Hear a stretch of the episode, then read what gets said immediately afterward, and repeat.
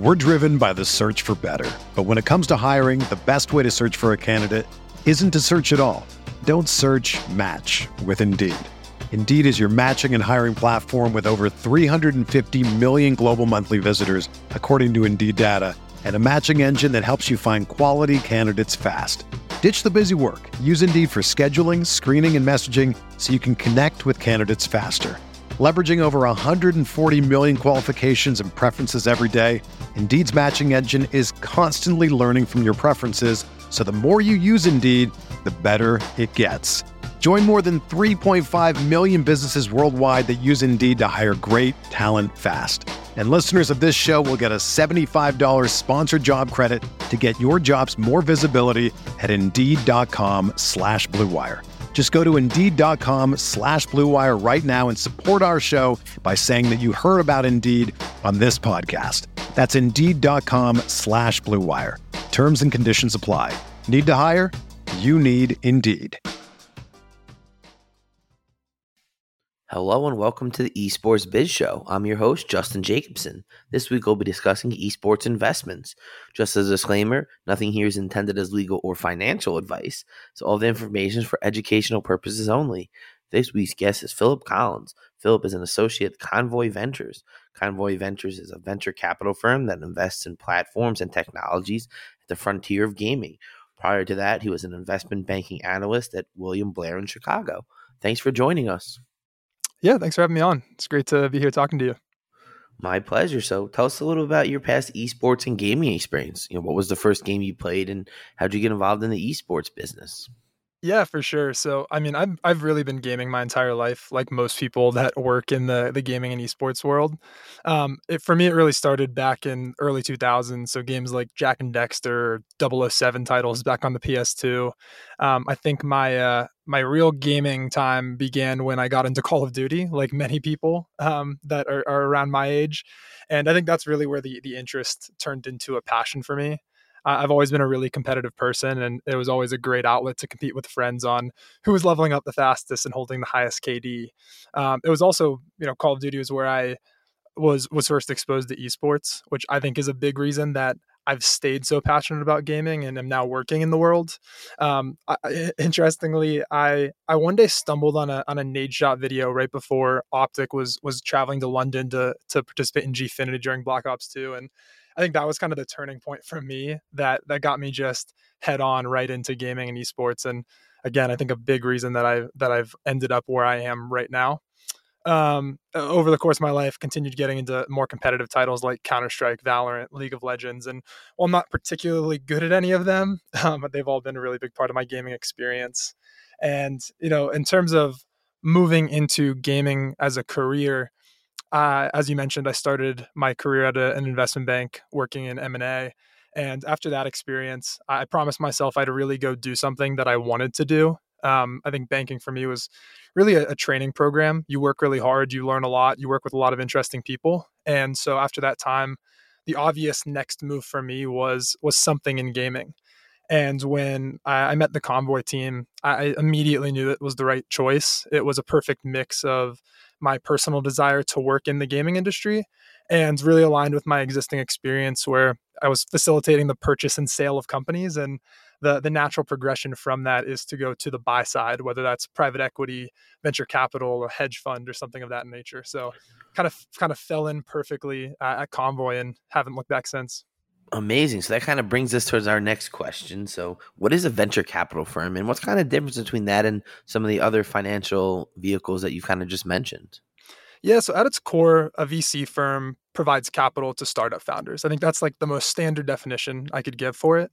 Um, and w- when you compare it to other categories like like private equity, it's basically a derivative of private equity, uh, as what we're doing is basically purchasing equity of private companies. The private companies just happen to be startups, which means there's a very different strategic approach to how we think about investments versus how a more traditional private equity business thinks about investing.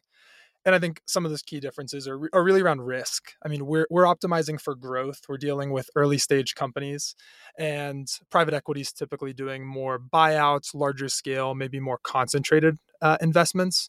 And along with being larger, they have a little bit more of a focus on what I would call financial engineering, where you're dealing with cash flows and EBITDA and, and revenue figures. And so your investment decisions are more rooted on historical performance, where what we do is really looking into the future, looking around corners, and looking for founders that are doing things that no one else is doing.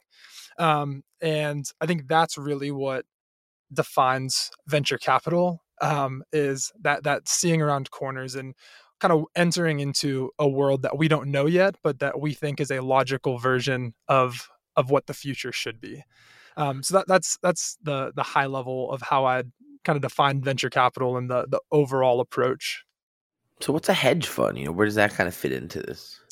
Yeah, I mean, hedge funds can be a lot of different things. I mean, they typically the, they're more notorious for being in the public equity markets where they're either doing a long only, a buy only strategy, or a long short strategy, um, where they're they're simultaneously betting on future upside and downside of certain companies.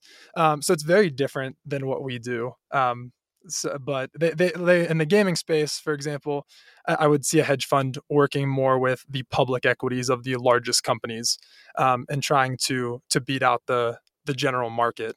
Whereas what we do is really try to look for the up and coming companies that most people probably haven't heard of yet and help them launch and, and get going on a on a path to success.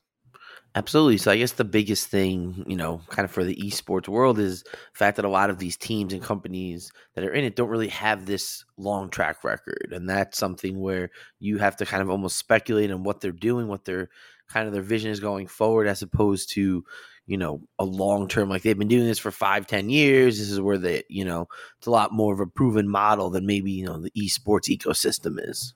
Yeah, and I think that's what's fun about being in gaming venture capital is a lot of the most interesting stuff in gaming is really at the early stage and at the cutting edge. And of course, there are, you know, large public companies, whether that's a publisher or whatever else exists out there in the gaming world. We are seeing so much innovation in gaming as a relatively young industry um, and so it's really fun to be be seeing that firsthand. Amazing. So tell us about Convoy Ventures. You know, what do they do, and what are some of the properties in their portfolio, and some of their you know work in the esports and gaming space. Yeah, so Convoy, we're an early stage gaming VC fund, and we are exclusively focused on gaming and more particularly the platform infrastructure and technology within the gaming world. Um, and this basically means that we look at everything that isn't a pure game studio. So we, we don't tend to focus on individual pieces of IP or individual studios creating titles. We like to focus on what we call the picks and shovels of this space. Um, and you know it's interesting because gaming games have been around video games have been around effectively for you know 60 years or so and in that time, we've transitioned from minimalistic digital interfaces to these hyper realistic immersive environments um, that can be simultaneously experienced by players across the globe.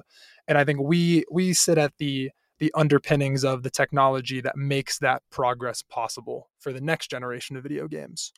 Um, and you know, in terms of of who we are, we're all passionate gamers. I think that's a really important part of of being in the gaming ecosystem and it's really fun because so many people in the gaming ecosystem are so passionate about gamers because they love games themselves um, and you know since the fund started uh, about five years ago We've done more than 35 investments across two funds. We actually just announced our third fund that we'll be deploying out of over the coming years.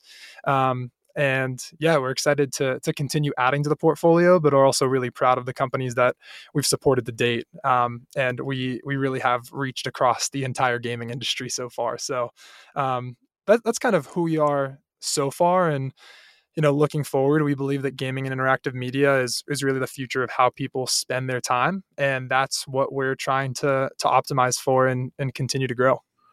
Interesting. So, what are some of these, you know, technologies, so give us an example of some of the stuff that we might not see but are crucial to, you know, the next level synergies that we're looking at.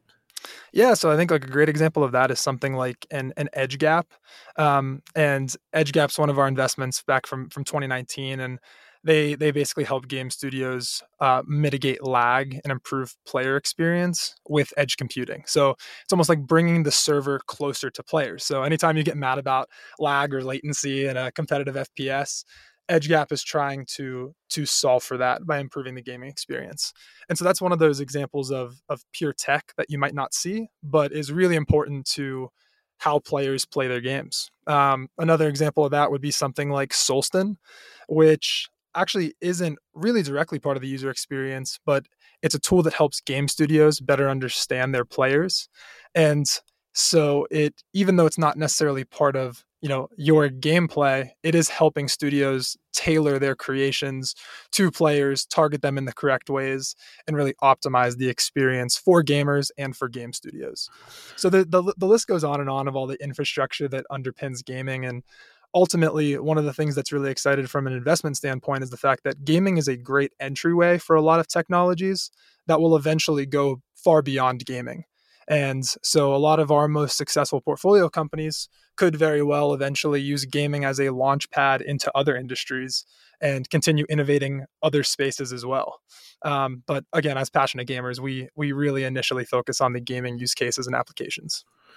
So it would be something like a technology that like helps do a metaverse experience or you know one of the in-game concerts in Fortnite.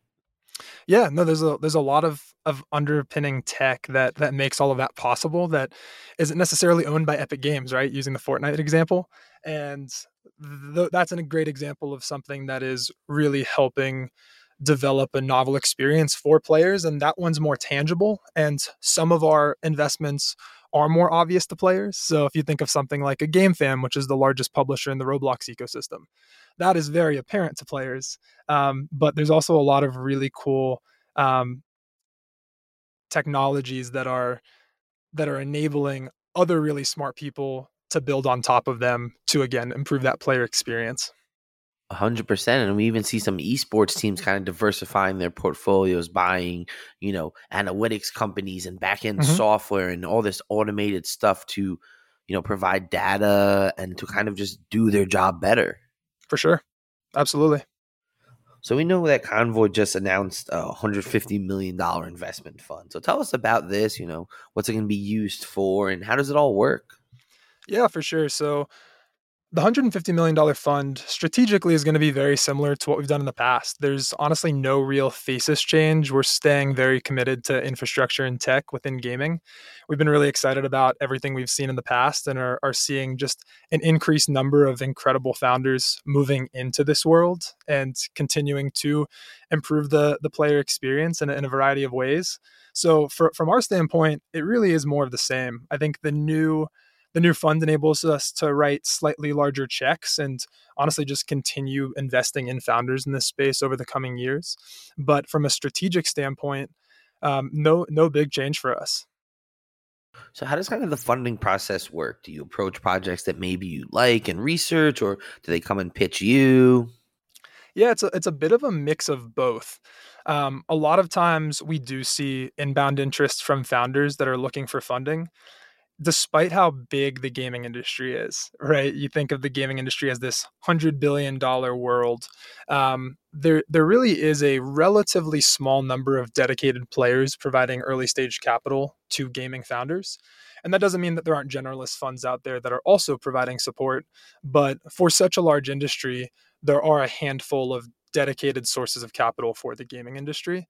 So you're and on everyone's that, pitch list, is what it sounds yeah, like. Yeah. So like because of that, we are fortunate to see a lot of founders come to us because gaming is all we do. Um, that's what we know best, and that's where our networks are, and that's where our expertise is. And so there are a lot of people that come inbound to us, and that's really exciting because you'll often find ideas that we've never thought of. Um, that's that's very very frequently what happens. And so even though sometimes we do go outbound and go out to founders that are maybe addressing themes that we're really excited about, it is really it is really fun that a lot of our a lot of our interest comes inbound um, and you know helps us see new things that that we never even would have considered. Um, so it's it's a it's a bit of a a mixed bag in terms of how deals come in to us, and uh, you know from there it's uh, it's kind of a a fun diligence process where everything that we're doing is impacting the gaming industry. So as gamers ourselves, we kind of have a sense for what the the commercial opportunity could be today and what we think that might be in the future. And so whether that's like testing products or just working with founders to better understand their vision, um, once we meet a founder, that's really what the the rest of the process looks like before getting to kind of the final deal term discussion. Um, that that's that's basically a, a venture funding round. Amazing. So I know that the fund seems very bullish on the metaverse and play to earning and blockchain and you know crypto gaming. So tell us a little about that. You know, any investments in the area and why? Yeah. I think metaverse is is really interesting because we still don't exactly know what it's going to be yet. I think we we see a lot of definitions and a lot of theories about. Right, I'm reading Matthew Ball's book on it. Yeah, I've heard I've heard great things about the book. I haven't picked it up myself, but I mean Matthew has incredible thoughts and insights on what the future does look like, and I think it's a great example of how the the de- the the definition isn't necessarily agreed upon, but there are a lot of really smart people that are trying to formulate it and come to a maybe even like a more academic consensus on what it should be moving forward. Um, and I, but I think for for us, at the end of the day, what we fundamentally believe is that there will be a growing amount of time spent in digital worlds and digital spaces.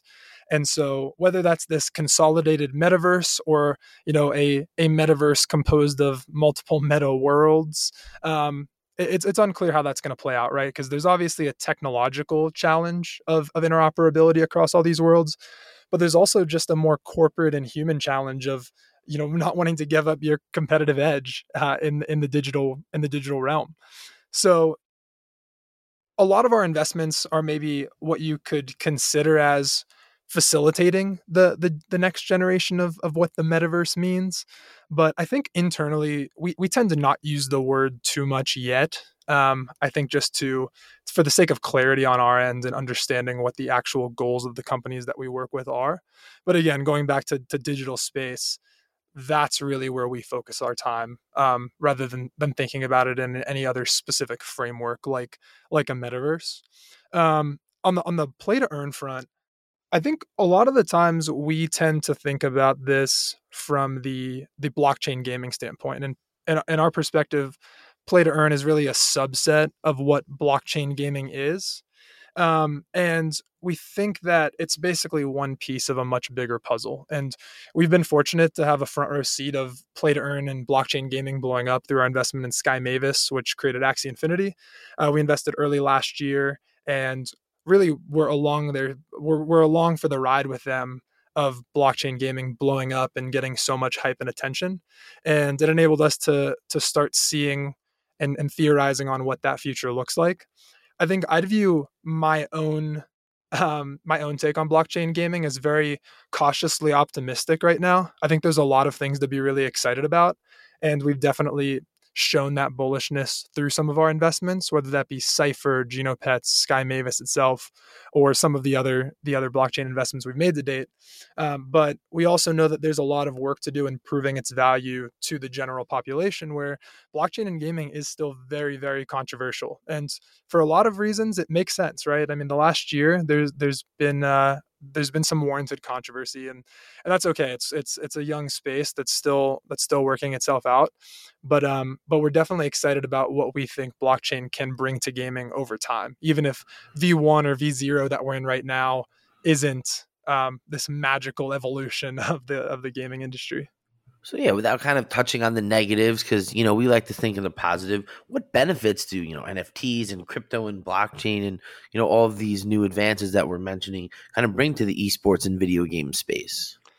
Yeah, I mean, I think in terms of gaming more more generally, the one of the biggest benefits we've seen so far is true digital asset ownership, and I know that gets a lot of pushback because we've seen this in certain ways where the, the Counter Strike skin market essentially enabled somebody to own their asset because they could buy, sell, and trade it. Um, but blockchain takes that a little bit further, give gives users a bit more access and custody of those assets in a way that a closed loop a closed loop ecosystem just fundamentally can't. Um, and, and in addition to the, the ownership question, we've seen a lot of things like community driven development, where owning tokens or NFTs gives you certain access to either vote on certain issues or communicate your thoughts in a certain way to the development team and really make sure that your position is being heard and the community is a part of an iterative development process. Other than that, there, there's a ton of other things that that we hear discussed on a daily basis and that we think will continue to gain uh, more prominence. Whether that's new structures of rewarding creators with games i think user generated content whether that be iterating on existing first party ip or you know entirely user generated worlds um, ugc has become a more a more popular issue over the last several years.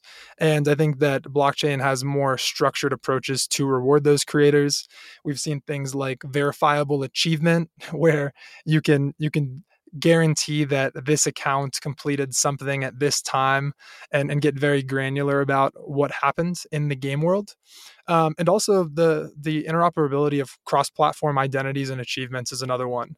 And that goes back to the issue of technological challenges versus business challenges. And so interoperability, I do think, will be heavily determined by companies and developers' willingness to share, um, which is is a big if. But it does facilitate that in a in a very seamless way. So there's a number of benefits, and I think in the end, in gaming, we'll really need to see blockchain improving the game experience. So the in-game the playtime will be impacted by the underlying technology of blockchain rather than just focusing on things like ownership because like i mentioned i know that has been done in certain ways in the past. And so to get people to really buy in you're going to have to show genuine novelty and new user experiences that aren't possible without it. Otherwise i think people will just default to our standard ways of the past. On the esports side it's a little bit it's been really cool to see so many esports organizations adopt this whether that's something like Liquid Plus's membership was was so perfectly set up to be something like an NFT of just verifiable membership. Um, there's all kinds of NFT strategies we've seen around proving your fandom and, and your allegiance to a certain, certain organization or feeling like you really do own part of the brand. Um, and really, it's been cool to see just so many orgs innovate and try out different things and i think most major orgs will will be unveiling more and more about their blockchain strategy moving forward and that's that's the side i've spent a little bit less time personally but have been have been excited to see how they do it just as a as an esports fan myself. So where do you think that you know all this is going to go from here yeah, I think blockchain and gaming will continue to be become a more important part of both gaming and esports. Um, I think from from a gaming perspective, it really is going to again come down to impacting the way that games are played and creating novel experiences versus just being an iteration of ways that people have experienced gaming and gaming features of the past. Um, and, and so that that's really the the core of where I see blockchain going down the road and we're seeing a ton of really creative teams iterating on this in, in interesting ways and whether they're early in the ideation phase or early in the development phase there there's just a lot of stuff to be excited about but we're going to continue to see this happening over the course of of years not necessarily months and overall i do think adoption will increase but even as adoption of blockchain increases i think something that will happen that's really interesting over time is changing the narrative around Web3 gaming or blockchain gaming, I think those titles will eventually fade and, and kind of fall out of favor and not really be relevant anymore. There are so many underlying technologies behind video games and video gaming tech that really fades into the background from the user perspective. So, while we talk a lot about a blockchain game, that title will eventually fade because I think blockchain will really be a tool that's important and and kind of fundamental to the way games are developed into the back end. But I think it will fall into the back end from this very forward facing, in your face layer of video games. And that'll take a while to happen. But in the end, I, I kind of view that as blockchain's role within gaming. It is an imp- interesting and important piece of tech that can be leveraged for new experiences but it doesn't necessarily need to be highlighted um, in the face of the consumer. And I think that that part of part of that transition will be making making blockchain ex- user experience more seamless. It's definitely difficult today. You know, people don't have to remember their 16 word seed phrases. Um, they just want to they just want to plug into their their game. They want to log in and they want to play and make transactions, do whatever they do in game. And so rather than being a hurdle, it should facilitate just an easier UX than than what's currently available and really fade into that fade into the back end of of developers versus consumers.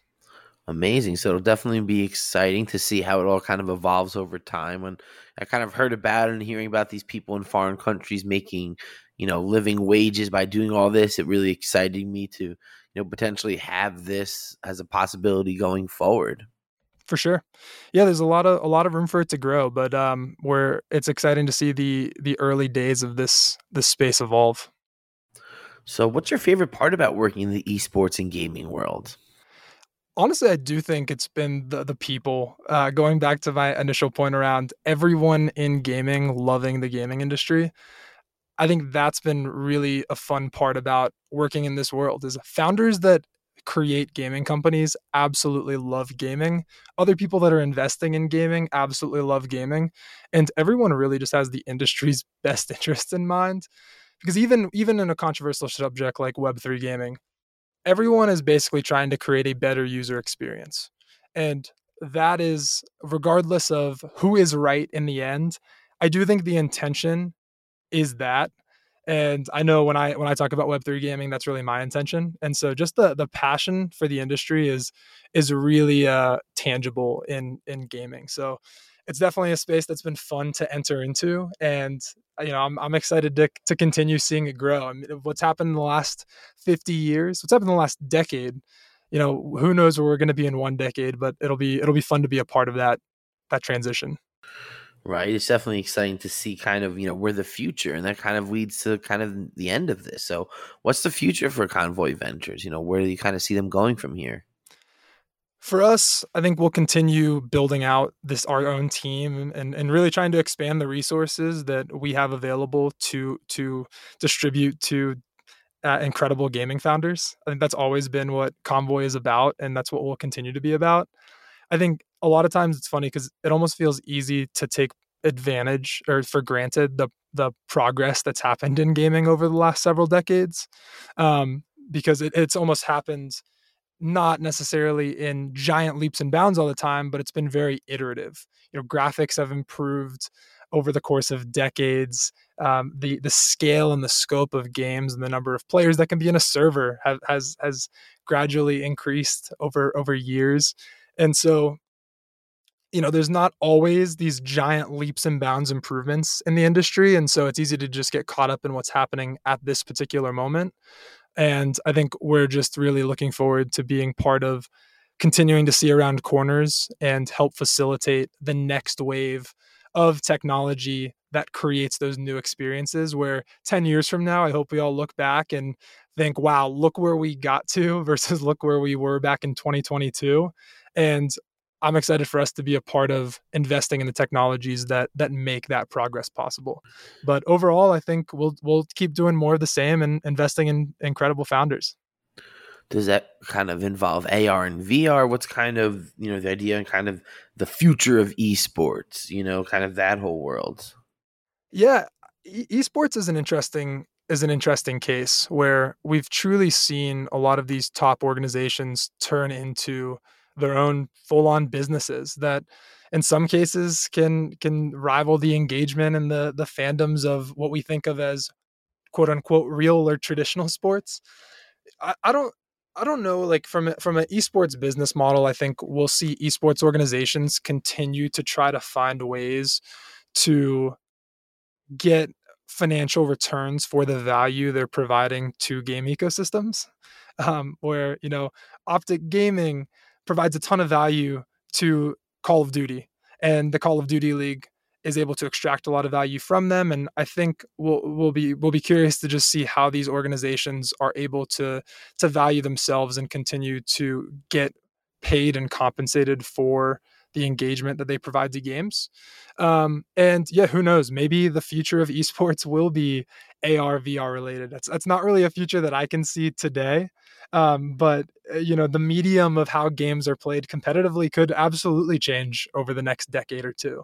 Um, but for now, I'm I'm looking more into the the business model side. But I do think there are a lot of fundamental ways in which esports could change, just from the way the games are played uh, and the types of games that that engage audiences over over long periods of time. Absolutely. So I try to end each episode with my three questions. So, you know, what's your favorite game to watch? Right now, I'd have to go with Valorant. I love how chaotic it is, but also how how tactful it is. Um, it's been it's been really cool to see Riot enter the FPS scene. So that's uh, that's that's got to be my favorite right now. What about your favorite game to play? Ooh, right now probably Warzone, just because it's uh, the game that I can get on with all my friends. Uh, that's that's really the driver. Otherwise, I would probably say um, League of Legends, just because I'm so bad at it that the only direction to go is up, and so it's fun to to try to improve each time I play. Hmm. So, who's your favorite video game character? Ooh, uh, let's see. Favorite video game character. I'd probably have to go back to Jak the Jak and Daxter days. Um, those are those are the the guys that got me into into gaming. So those those will forever be my favorite. Awesome. So, you know, thanks so much for joining us. This was extremely insightful. So, how about where they can connect with you and check out what Convoy is working on? Yeah, for sure. So I'm at Philip with one L, uh, M Collins on on most social media. So Twitter, Telegram, if you use that. If you're in the the Web three world, um, you can find me on LinkedIn. Haven't historically been a, a massive social media person, but this industry's definitely gotten me more engaged just because there's so many cool people to meet. So um, that's where you can find me, and always happy to to connect with anyone and, and talk about what's happening in the gaming world. Awesome. So thanks everybody again for tuning in and make sure to follow me on Twitter, Justin J E S Q, and follow Apple Podcasts for all our past and current episodes. Thanks and have a good one. Everyone is talking about magnesium. It's all you hear about. But why? What do we know about magnesium? Well, magnesium is the number one mineral that 75% of Americans are deficient in. If you are a woman over 35, magnesium will help you rediscover balance, energy, and vitality. Magnesium supports more than 300 enzymatic reactions in your body, including those involved in hormonal balance. From functional medicine doctors to mental well being and female hormone experts, we all know that magnesium is the one mineral to improve all aspects of well being and health. But which one? Magnesium Breakthrough from Bioptimizers, the trusted choice recommended by leading experts with seven best absorbed forms of magnesium to ensure your body receives the support it needs for overall well being. Go to bioptimizers.com slash balance today and use code BALANCE10 for 10% off. Support your journey to wellness at B-I-O-P-T-I-M-I-Z-E-R-S dot com forward slash balance. Magnesium Breakthrough from Bioptimizers, your foundation to optimal health and vitality.